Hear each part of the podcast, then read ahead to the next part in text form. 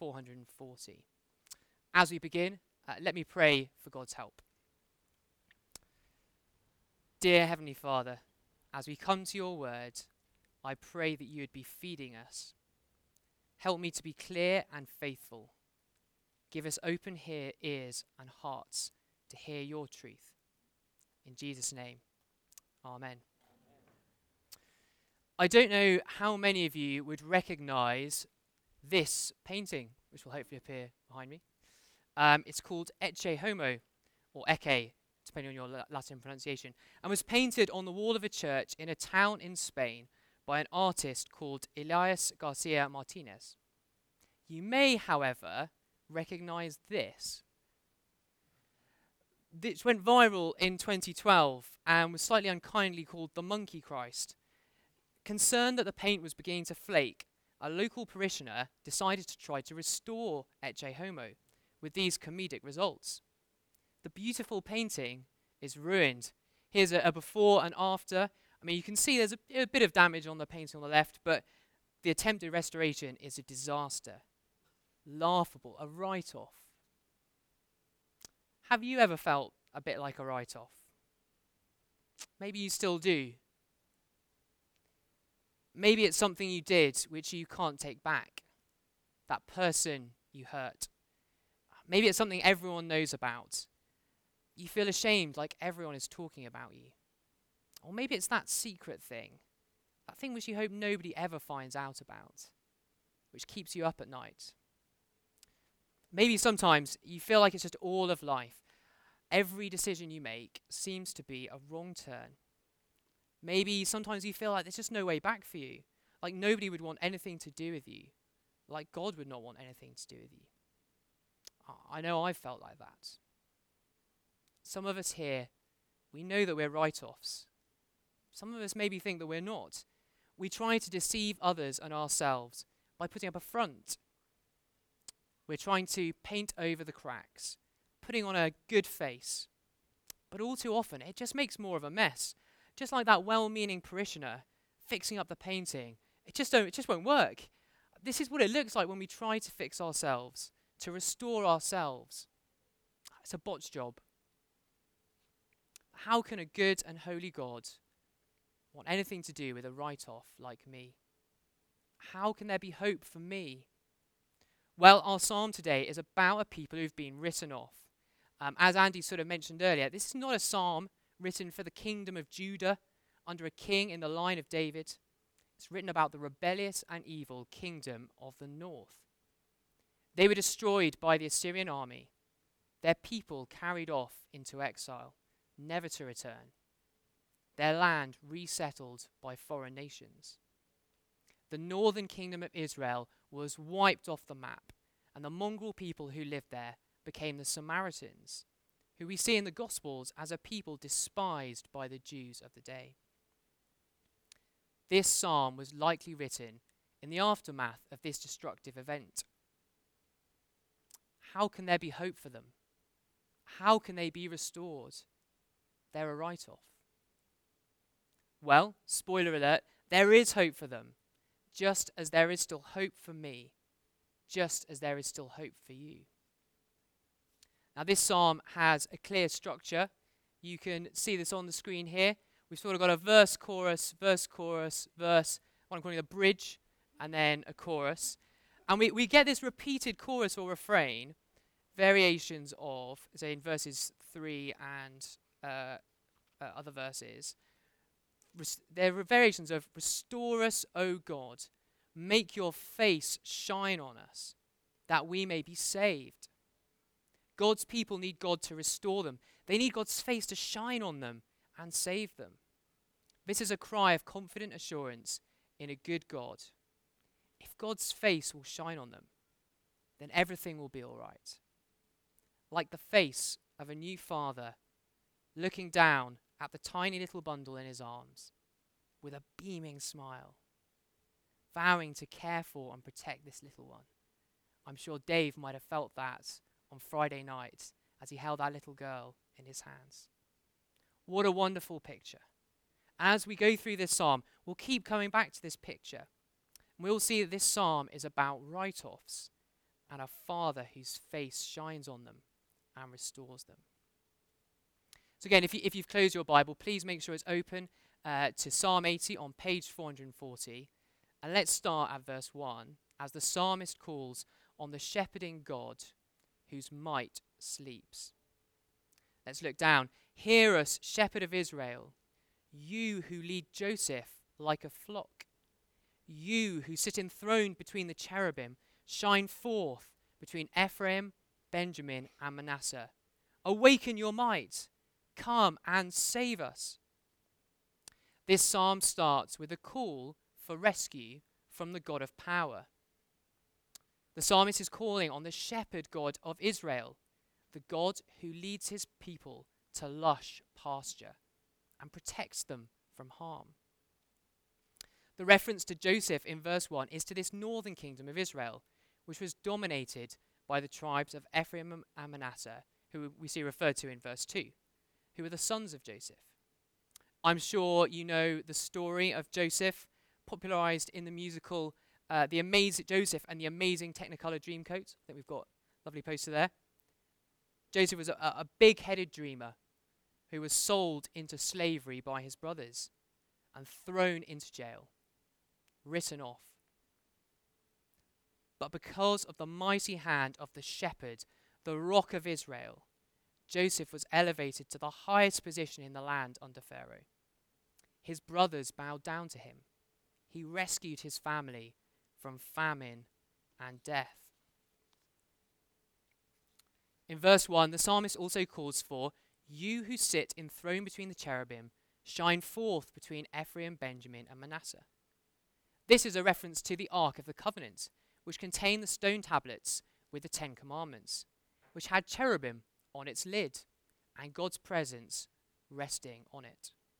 When God rescued his people out of Egypt on their march into the promised land, the Ark of the Covenant would lead God's people and went before them into battle God's presence and glory shining forth before them, winning their battles. It's also a heavenly image. God is on his heavenly throne, attended by his cherubim. God is the all powerful monarch of heaven and earth, whose presence was with his people. God's people, they need this warrior God on their side. The God of might can save them. He's got this proven track record. He has the power but here's the surprise in verse 2 He's not fighting for them anymore. God appears to be asleep. Awaken your might. Come and save us. This is the cry of the psalmist in this first section of the psalm. Do it again. Why do you sleep? Awaken your might. Fight for us again. Go before us again in your glory, like you did in those days gone by. Do you ever feel, in your circumstances, looking at your life, like God is silent? Maybe you feel like that sometimes, frustrated at a God who appears to be silent, appears to be asleep. Well, I want to reassure you, he's, he's not. But let's come back to that later. Because in verse 3, we come, get into our chorus for the first time. Restore us, O God. Make your face shine on us that we may be saved. Restore us, O God, as you restored Joseph when he was a write off. Make the light of your favor shine on us as it shone on Joseph. But how can this be? Well, that isn't answered quite yet. And, and it leads us into the second sort of verse section of our psalm, where we see the providing God whose anger smoulders. Look down with me at, at verse 4. How long, Lord God Almighty, will your anger smolder against the prayers of your people? You have fed them with the bread of tears. You have made them drink tears by the bowlful. You have made us an object of derision to our neighbors, and our enemies mock us. Rather than the beaming light of God's smile, instead, his people face the smoke of his anger, which smoulders against them.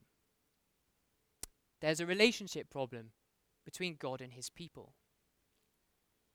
When the Israelites were wandering in the desert, after God had brought them up out of Egypt in the Exodus, God provided them with manna, the bread of angels which fell from heaven.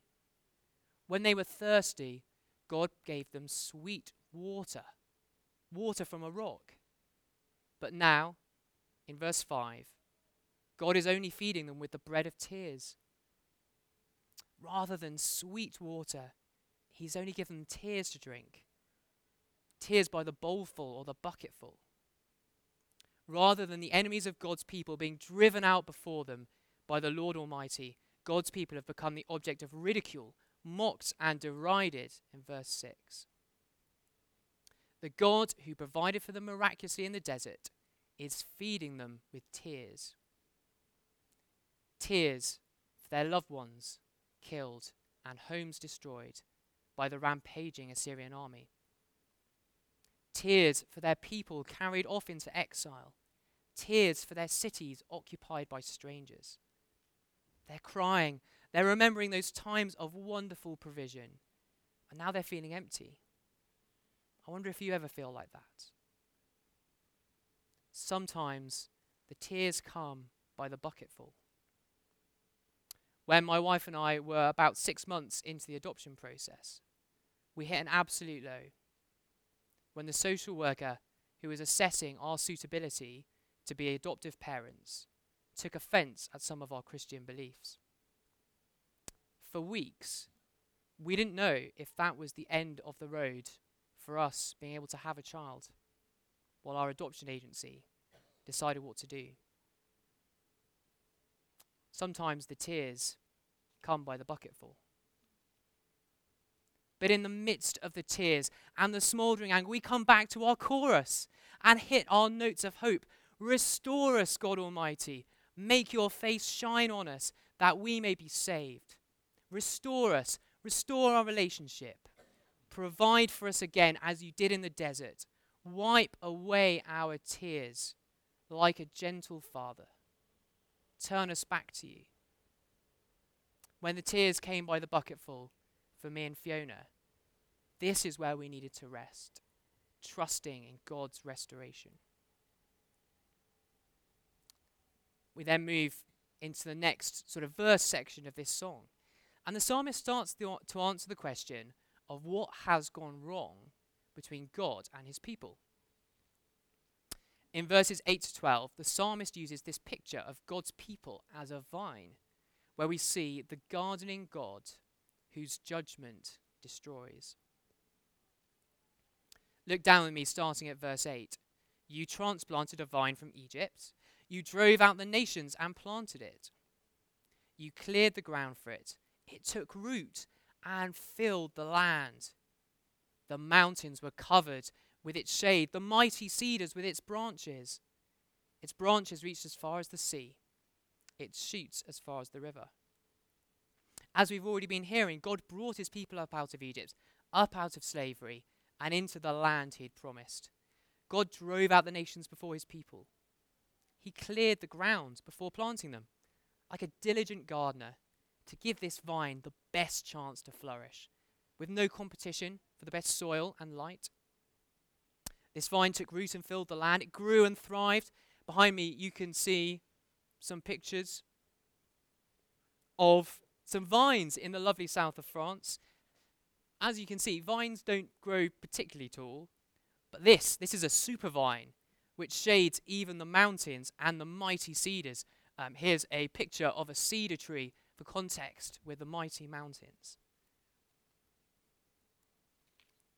It has spread from the sea to the river, the Mediterranean Sea to Euphrates, the borders of the land God promised the Israelites in Exodus 23. This is a wonderful picture of God's people as they were supposed to be a united people, filling the land and making God's blessing known to all people. God the gardener has given this vine every chance to flourish. What more could he have done for his vineyard? But something's gone wrong. Look down with me at verses 12 and 13. Why have you broken down its walls, so that all who pass by pick its grapes? Boars from the forest ravage it, and insects from the field feed on it. God has broken down the walls of the vineyard. Without its protective walls, the grapevine is vulnerable. All who pass by can pluck its fruit.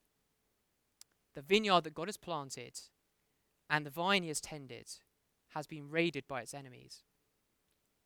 That word feed in verse 13 is the same Hebrew word for shepherd in verse 1.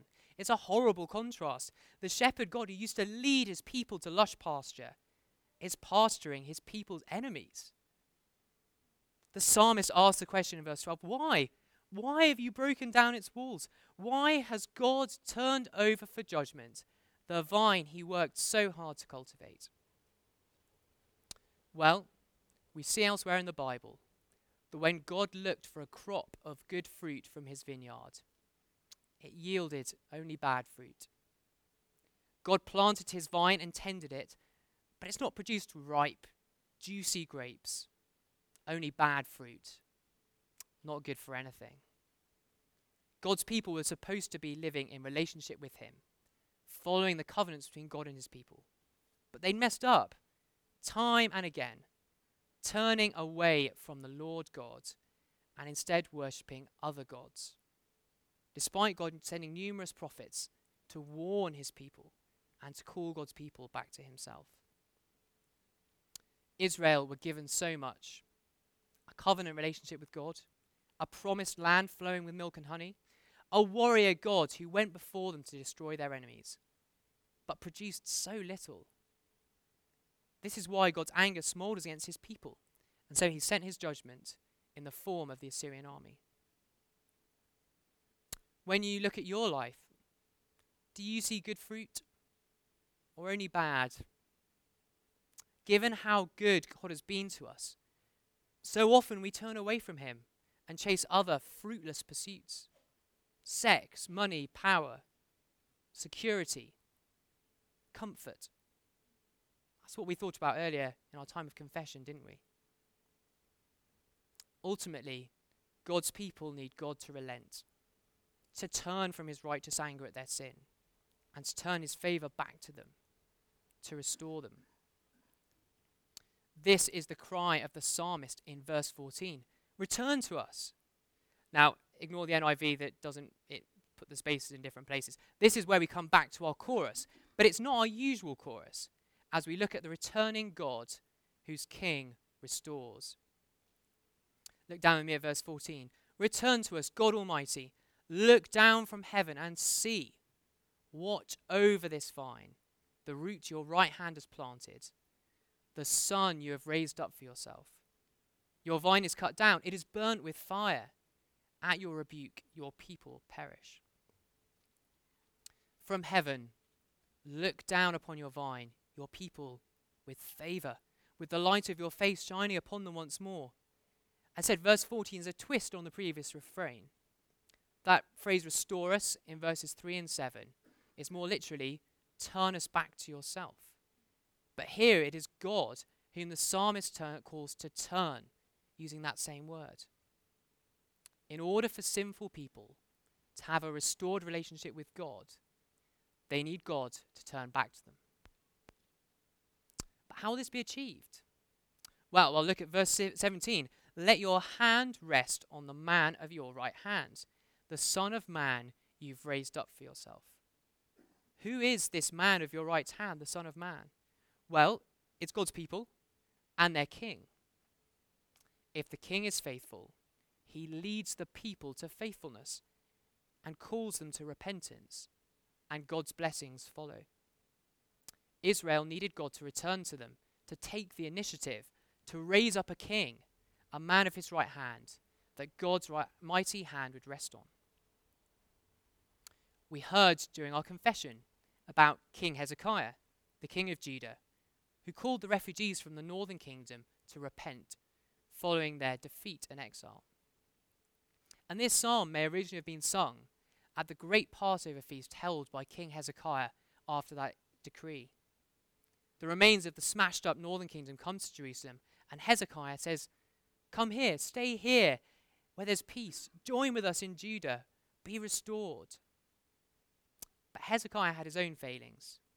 He wasn't the king we were looking for. He couldn't deal with God's anger at his people's sin. Look down at verse 18. Then we will not turn away from you. Revive us, and we will call on your name. In their current state, sinful people like, like them and like us, we're spiritually dead. We need God to revive us for us to call on his name. But how can sinful people go from death to life? How can sinful people go from backsliding and, and rejection of God to true repentance and fruitful lives? How can the smoke of God's anger against sin be turned the marvelous light of his face? We need God to take the initiative, to restore us, to revive us, to shine the light of his favor upon us, to save us from his wrath and judgment. Fortunately for us, God took that first step by sending his one and only Son into the world. Jesus is the man of God's right hand, the Son of Man God raised up for himself. In dying on the cross, Jesus took the penalty that sinful people deserve. He did what Hezekiah could not. He turns away God's anger and instead makes God favorable towards us. The great enemies of sin and death were defeated by the God of mighty power. During Jesus' ministry on earth, we see that he spent most of his time with the tax collectors, the prostitutes, the sinners, the crippled, the blind, the deaf, the unclean. He goes to those written off by society and offers them forgiveness and a new life. We see this most powerfully when Jesus meets a Samaritan woman, part of this despised mongrel remnant of the northern kingdom. Scandalously, she's had five husbands and isn't married to man number six. She's a write off. But Jesus knows her and he loves her. He reveals himself to her as the Messiah who the write offs are waiting for. Jesus is God's King who goes to the write offs and restores them. And he's still doing this today. Restoring write offs like Nicky Cruz.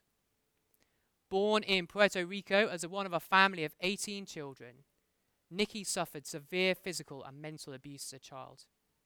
When he was 15, he was sent to visit an older brother in New York. By age 16, he'd become a member of a notorious Brooklyn street gang known as the Mau Mau's. Within six months, he became their president through being the most willing to do the worst acts of violence. Nicky was lost in a cycle of drugs, alcohol, and brutal violence. Arrested countless times, a psychiatrist predicted that Nicky was headed to prison, the electric chair, and hell. His life was going down the plug hole. He was a write off with seemingly no hope. But one day he met a street preacher named David Wilkerson who preached the good news to Nicky that there is a God who restores the write offs. God used Wilkerson's gospel message and the love of Jesus to melt Nicky's heart. He received the forgiveness, love, and new life that can only come through King Jesus. Through God's grace, Nicky was restored, and he dedicated his life to reaching other write offs like himself with the good news. Restoring write offs like the Apostle Paul, who went from a zealot who persecuted God's church to the great evangelist to the Gentiles restoring write offs like me. Restoring write offs like you. If you listen to the voice of God's King and come to Jesus for restoration. In verse 19, we come back to our wonderful refrain Restore us, Lord God Almighty. Make your face shine on us, that we may be saved. How do you think God feels as his face looks down on you? Does it smolder with anger? Well, if you are following King Jesus, then the wonderful good news is that his face shines, shines down on you as a father looking down on his adopted child with that wonderful beam. We can tie up our loose ends that we, we left earlier. God isn't asleep, He entered history to save us with mighty power. While we may sometimes cry buckets of tears, the day will come when God will wipe every tear from our eyes. If we're putting our faith and trust in King Jesus, in his death which turned God's anger away, then we are made part of the true vine that we heard about in our second reading. The vine for which Israel was just a small picture. The fruitful vine, bearing the fruit of true repentance through the transforming power of the Holy Spirit. Please listen to the dreadful warning of this psalm. There is a holy God whose anger smoulders against sinners who will one day face his judgment. But please also listen to the wonderful good news of this psalm. God took the initiative. He raised up King Jesus, the man of his right hand, to deal with God's anger and to call sinners to repentance. Don't think you're a no-hoofer. If God can restore the Samaritan woman, if he can restore Nicky Cruz, if he can restore Paul, if he can restore me, then God can restore you. If you've put your faith in King Jesus, then you can stop trying to pretend. There's no need to put on a front, to layer on the paint, because your Father's face shines upon you.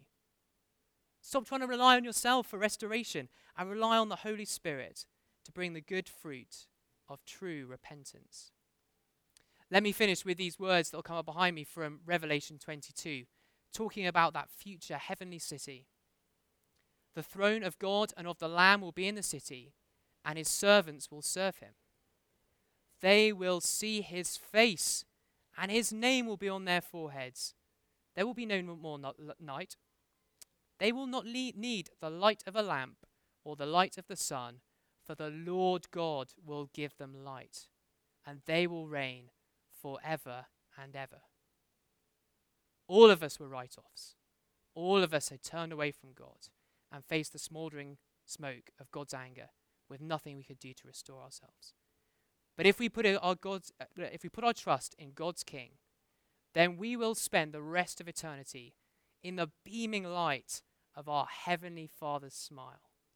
Hallelujah. Let me pray as I close. Restore us, Lord God Almighty Make your fi- face shine on us, that we may be saved. Dear Heavenly Father, thank you that you sent your Son to come and restore the write offs, write offs like me. Thank you that when you look down at me because of your Son's wonderful work, you look down on me with the light of your face shining upon me and upon all who are trusting in you and who are adopted into your family. Help us to heed the warning and listen to the call of your King. In Jesus' name we pray. Amen.